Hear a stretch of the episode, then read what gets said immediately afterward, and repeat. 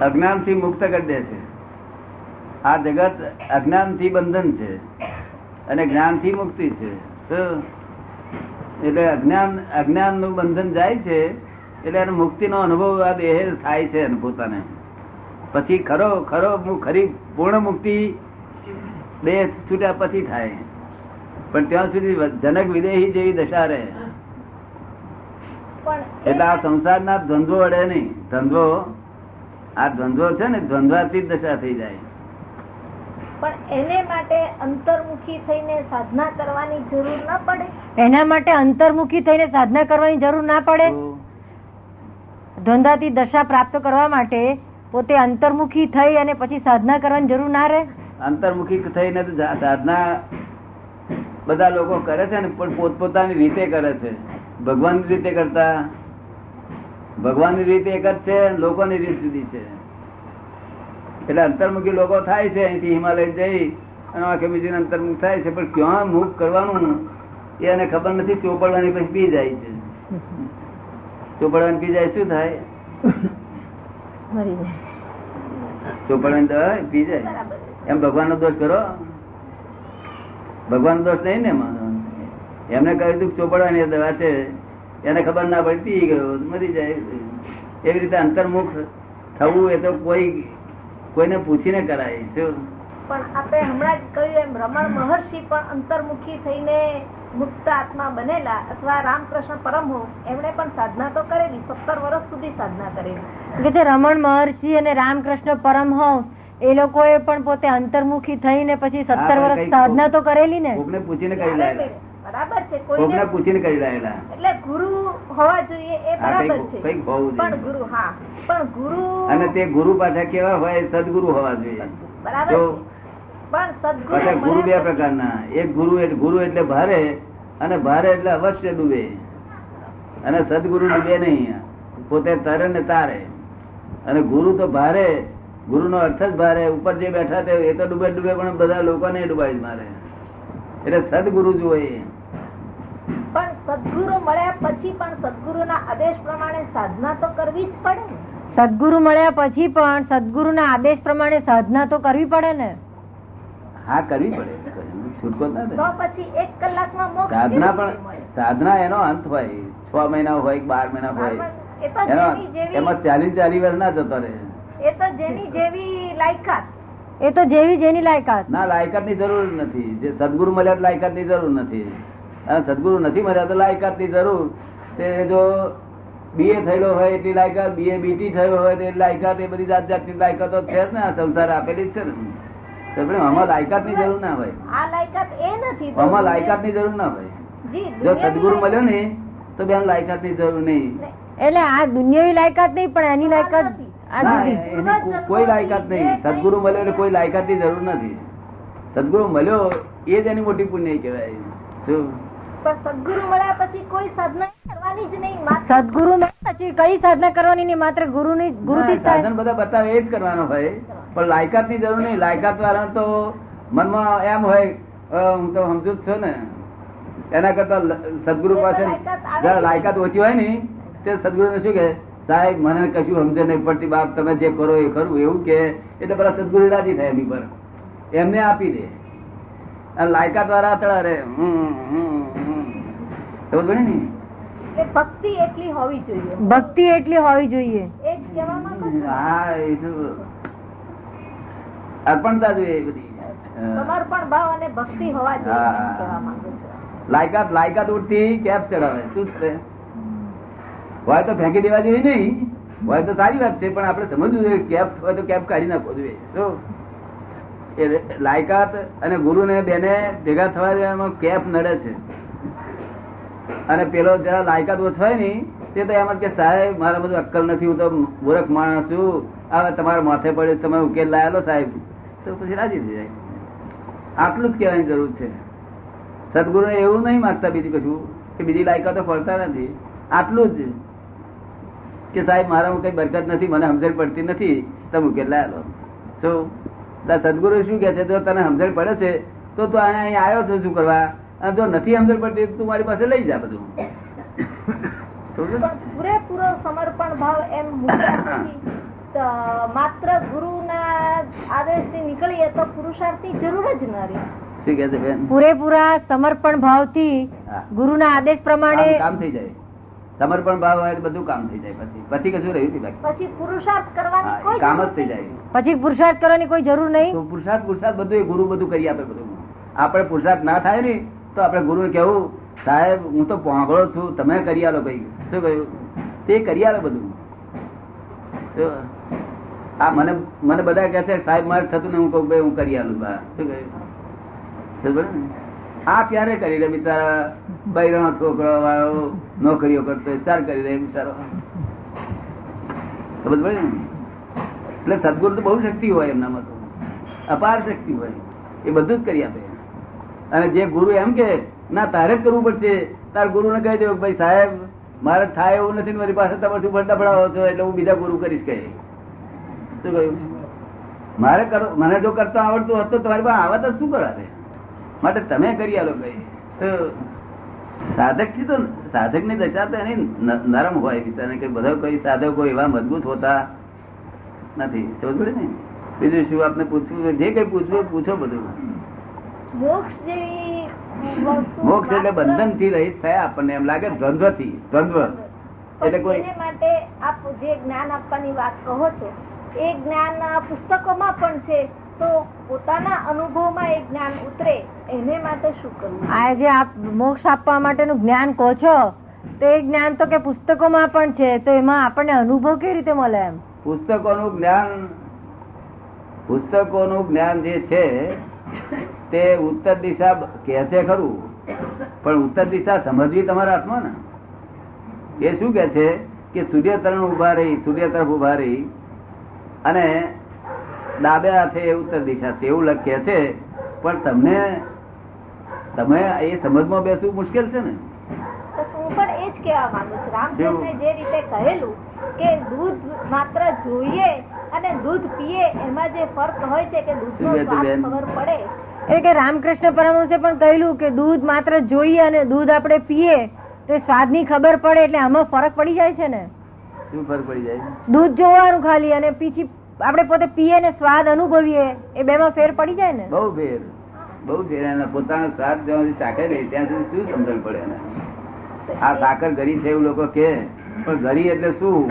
તો જયારે મોઢામાં મૂકે ત્યારે ખબર પડે તો એટલે વેદાંતે એમ કહ્યું કે આત્માનો પરમાનંદ છે, સુખ છે, આનંદ છે, મુક્તિ છે. પણ તે, પણ શું આનંદ એટલે શું? તારે કે વેદાંત કે ધીસ ઇઝ નોટ ધેટ એમને પેલું મૂંઝવણ એ જ છે કે આપ જે જ્ઞાન આપો છો તો કે જ્યાં સુધી અમે પોતે ના અનુભવીએ કે અમે પોતે સાધના કે કશો પુરુષાર્થ ના કરીએ ત્યાં સુધી અમને કેવી રીતે એના સ્વાદની ખબર પડે? અનુભવ થાય તો જ કામનો ને. હું જે આપું છું તે તમે દીવો થઈ જાય તો જ તમે ખબર પડે ને. દીવો થાય તો જ મુક્તિ થાય ને નહીં તો એમ થાય ને એ દીવો કરવા માટે અમારે કઈ જ કરવાનું નથી હોતું માત્ર એ દીવો કરવા માટે અમારે કઈ જ કરવાનું હોતું નથી. તમારે કરવાનું નહીં કશું તમારો દીવામાં ઘી છે ભાઈ દિવેટો છે બધું તૈયાર જ છે. જરૂર છે. ના ચાલે. ચાલે નહીં એમને ના પાડી દીધી એ લોકો અહીંયા આવે છે ના પાડી દીધી. તમારે કામનું નથી આ. તો કેમ એવું? એવું કેમ? સમજણ હોવી જોઈએ. પેલો પુનર્જન્મ જ જ્યાં સુધી સમજતો ના હોય ત્યાં સુધી દીવો હોય નહીં એમાં. સમજે ને? પુનર્જન્મ સમજતો થયો ત્યાંથી દીવો હોય એનામાં તૈયાર. પણ ફોરેનર પણ કોઈ એવો હોય કે જેનામાં પુનર્જન્મ માનતો હોય અથવા તો કોઈ એવો હોય કે જે પુનર્જન્મ ને માનતો હોય? ના અપવાદ સિવાય. અપવાદ પણ હોય અપવાદ જ નથી કૃષ્ણ પ્રેમ પુનર્જન્મ માને છે તે બીજાની સાયકોલોજી ઇફેક્ટ છે. લોકોને આપણા હિન્દુસ્તાન ભેગા થયા હોય ને તેના આધારે પણ તે કઈ અને પોતાને શબ્દ નથી બેસતી ગેર બેસતી નથી. ધારું છું ત્યાં સુધી આપે કૃષ્ણ પ્રેમનું નામ સાંભળ્યું હશે. અને હોય અપવાદ તો હવાય અપવાદ તો બધા લોકો નથી. અપવાદ હોય તો કોક હોય. આપણે એવું નથી કે માંગતા કે કોઈ પણ હોય ખરું. તો અત્યારે કોઈ લાયક થાય એવું છે નહીં. હું એ જ પૂછું છું કે સામાન્ય સંસારી અને વચ્ચે કોઈ ફર્ક ન હોઈ શકે પહેલું શરૂઆત મેં એવી રીતે કરી હતી. લાયકાત ને નાલાયકાત બધું જોવા મળી અને શરૂઆત કરી. મને લાગ્યું કે કોઈના માર્ક નથી. તેત્રીસ ટકા જોઈએ, તેને બદલે કોઈનો દોઢ ટકો, કોઈના બે ટકા, કોઈને અઢી ટકા. તેત્રીસ ટકા પાસ કરવા જોઈએ. ત્યારે બધું દોઢ બે ટકા દીઠા. એટલે પછી ભગવાનને મેં કહ્યું કે જો તમારે આ લોકોને કઈ ઠેકાણે પાડવા મોક્ષે લઈ જવા હોય, તો આ બે ટકા પણ પાસ કરવા પડશે. કારણ કે આ કળિયુગ છે સી રીતે ત્રીજી ટકા લાવે? એટલે ભગવાને કહ્યું, બે ટકા પાસ કરવો.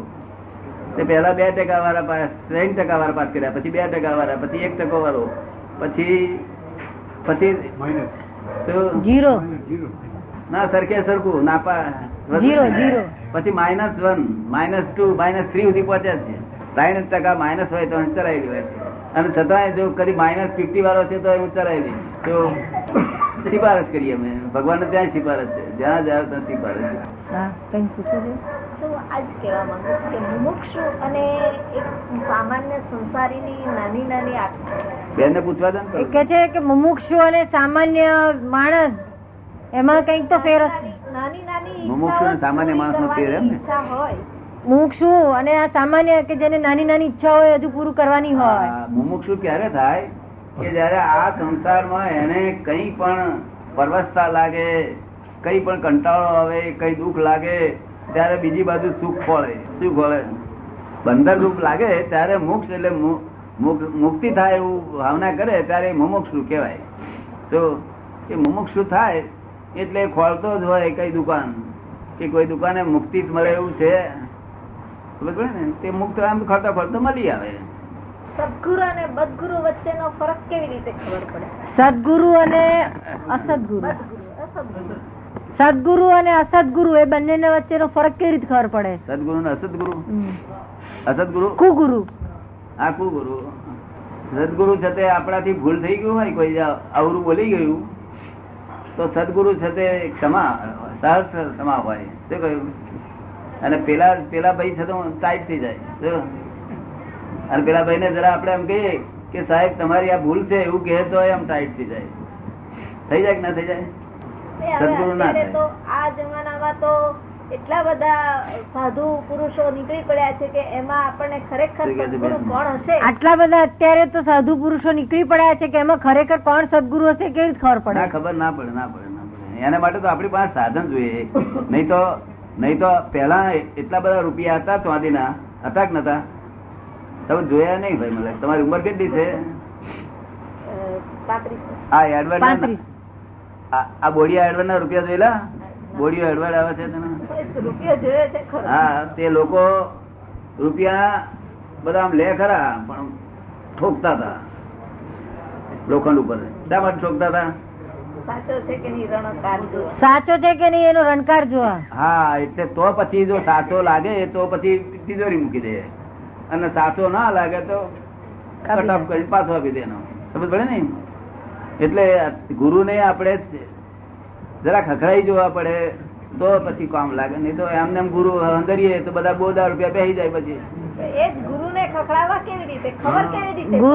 ખખડાવા આપણે કઈ- આપણે ખાનગી એકલા હોય એકલા હોય ત્યારે આપણે કઈ સાહેબ તમારામાં કઈ અક્કલ દેખાતી નથી એટલું જ કહ્યું એટલે તરત ખબર પડશે કે રૂપિયો બોધો છે કે હાચો છે. હવે આ જોખમ છે, આવું બોલવું એ જોખમ છે, આવું કરવું તે પણ એની પાસે બીજી દવા રાખવી જોઈએ આપણે, કે જો બોધો નીકળ્યો, તો પછી આપણે એમને કરવું જોઈએ. સાહેબ, હું તો મૂર્ખ છું, બાયડી જોડે વઢાટ થઈ સાહેબ બોલી ગયો તમારી જોડે. જો હું તમને ચશ્મા લાવું આમ તેમ તમારા પગ દબાવું, એમ તેમ કરીને એને બિચારાને ખુશ કરી નાખવો જોઈએ. તો એને જોડે બોલ્યા, બોલવાનો આ રાઈટ નથી આપણને. પણ એને બદલો આપી દેવો જોઈએ. સમજ પડી ને? તો આપણે કંઈક દુકાન બદલાઈ ગઈ આપણે હવે. અહીં ક્યાં બધી બેહી રહેવાની પાસે? આ બોધા પાસે? આ લોકો આખી જિંદગી બોલા પાસે બેહી રહ્યા છે. એના કરતા ખખડાય નહીં રૂપિયો ખખડાય ને જો કલદાર હશે પછી પૂજા પૂજા કરીશું. શું? તમને કેમ લાગે છે? ક્યાં સુધી આ બોધા પાસે બેહી રહીએ? એ જ અમે પૂછીએ છીએ કે ખ્યાલ કેવી રીતે આવે અને સાચા મળે? આપણે એટલું જ કેવું પડે. સાહેબ અક્કલ નથી આપનામાં એટલું જ કહ્યું એટલા રૂપિયો ખગડ્યો તમને કેમ લાગે? ખગડે ના ખગડે હું તો એવો માણસ છું તો કડક છું હું તો ભગવાનને હું ખકડાવતો હતો કે જો તમે ભગવાન છો, તો પાંચરા હેડો. શું કહ્યું? કે મારી કઈ ભૂલ છે મને બતાડો. કેમ તમે રાજી નહીં થયા? જો મારામાં નથી, મને લક્ષ્મી જોઈતી આ સંસારની કોઈ પણ જાતની લક્ષ્મી જોઈતી નથી. સંપત્તિ જોઈતી નથી, લક્ષ્મી જોઈતી નથી. જેને વિષયનો વિકાર વિચાર નથી આવતો, વિષયની ભીખ નથી, લક્ષ્મીની ભીખ નથી, માનની ભીખ નથી, અપમાન કરે તો વાંધો નથી. માનની ભીખ નથી, કીર્તિની ભીખ નથી ડેરા પહોંચવાની ભીખ નથી, કોઈ શિષ્યો ભેગા કરવાની ભીખ નથી, શિષ્યોના ગુરુ થવાની ભીખ નથી, કોઈ જાતની ભીખ નથી, તો ભગવાન તમે સીધા કેમ નહીં થતા? એટલે સીધા થઈ ગયા જ્યાં ટટકાવવા પડે. હા, આપણે સાચા હોય તો ટટકાવાય નહીં તો તમે જૂઠા હોય તો સીધું ટટકાવો આપણે સાચા હોય ના ટટકાવાય ભગવાન ભગવાન ખુશ થાય. ભગવાન તો શું કે છે? મને ટડકાવતા હું ખુશ થઈ જવું કે છે. એ કે છે એવું માત્ર કહીએ કે ભગવાન તમે કેમ નથી મળતા તો કે છે ઓછા મળી જાય છે. ભગવાન ભગવાનને ટડકાવાથી ભગવાન ઓછા આપણને મળી જાય છે. તડકાવાથી નહીં. તારું તું તું એમને- હાઈહોઈ કરવાથી મળી જાય છે? આ લોકો હાઈવો તો કરે છે ને લોકો. શું કરે? આખા લોકો બધા ને સાચા હોવા જોઈએ એ થાય તો એ તો બીજો ઉપાય કરીએ તાર પાંચરા થાય એવા છે ભગવાન. ને ની જરા કરવા પડે. આપડે તો સાચા થવું જોઈએ પણ પેલું આપણે સાચું થવું જોઈએ. આપણી સત્યતા પુરવાર થઈ પછી આપડે એમ ટડકાઈ શકીએ તો મેં તો તરીકા હતા. કે બધું પદ આપી દો સર્વસ્વ પદ આપો. જો આપવું હોય તો. નહીં તો મારે કશું જોઈતું નહીં. બરોબર ને. કારણ કે કોઈ આપણી દ્વાનત ખોટી નથી પછી કોણ? આપણે શુદ્ધ થવું જોઈએ પણ. સાત્વિક ના થવું જોઈએ. સાત્વિક ચોક્કસ થવું જોઈએ હા, પણ બરોબર. સાત્વિક માત્ર સાત્વિકતાથી થોડું મળી રહે છે. માત્ર સાત્વિકતાથી થોડું મળી રહે. સાત્વિક તો થવું જોઈએ પણ માત્ર સાત્વિક થવાથી ઓછું મળી રહે.